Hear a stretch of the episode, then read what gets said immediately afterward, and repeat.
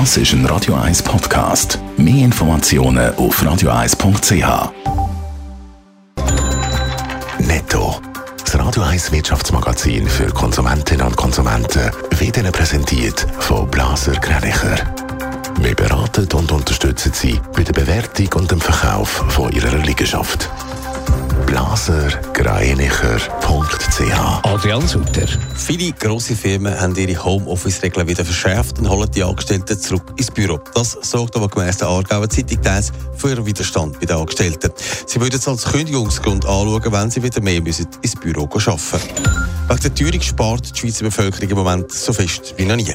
Gemäss den Zahlen vom Bundesamt für Statistik haben Haushaltungen im ersten Quartal fast 700 Franken weniger im Monat ausgegeben als im letzten Jahr. Besonders stark gespart werden bei der Gesundheit, heisst es, bei Arztbesuchen und so weiter. Wer einen Account beim Streamingdienst Netflix hat, soll den nicht mehr teilen können. Jeder und jede, der einen Account benutzt und nicht im gleichen Haushalt wohnt, der muss dafür 5 Franken 90 zahlen. Die Kosten kommen zusätzlich zum Abo dazu. Netflix will durch das höhere Einnahmen machen. Es ist die Lösung in der Corona-Pandemie Homeoffice. So sind weniger Leute ins Büro gekommen und die Gefahr, sich gegenseitig anzustecken, ist kleiner geworden.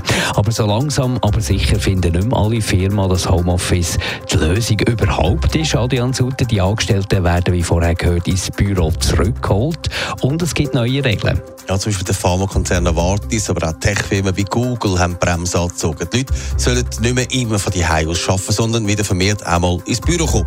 Zum Beispiel fix an drei Tagen ist so eine Regel. Aber da gibt es einen Haufen Unterschied.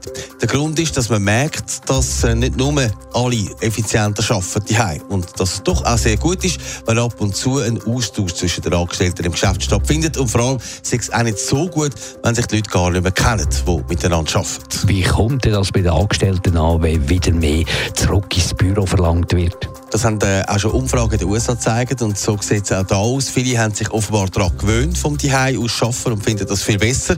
Es ist sogar ein Grund zum Künden, finden viele, wenn sie wieder ins Büro In den Zeiten vom Fachkräftemangel wird das Homeoffice oder eben die Regeln dazu also zur Gratwanderung für die Unternehmen. Sie wollen natürlich Kündigungen verhindern. Und wenn die Konkurrenz beim Homeoffice locker ist, dann besteht die Gefahr, dass sie Angestellte eben verlieren.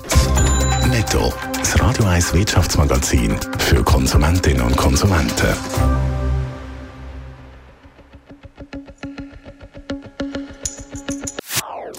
Das ist ein Radio 1 Podcast. Mehr Informationen auf radio1.ch.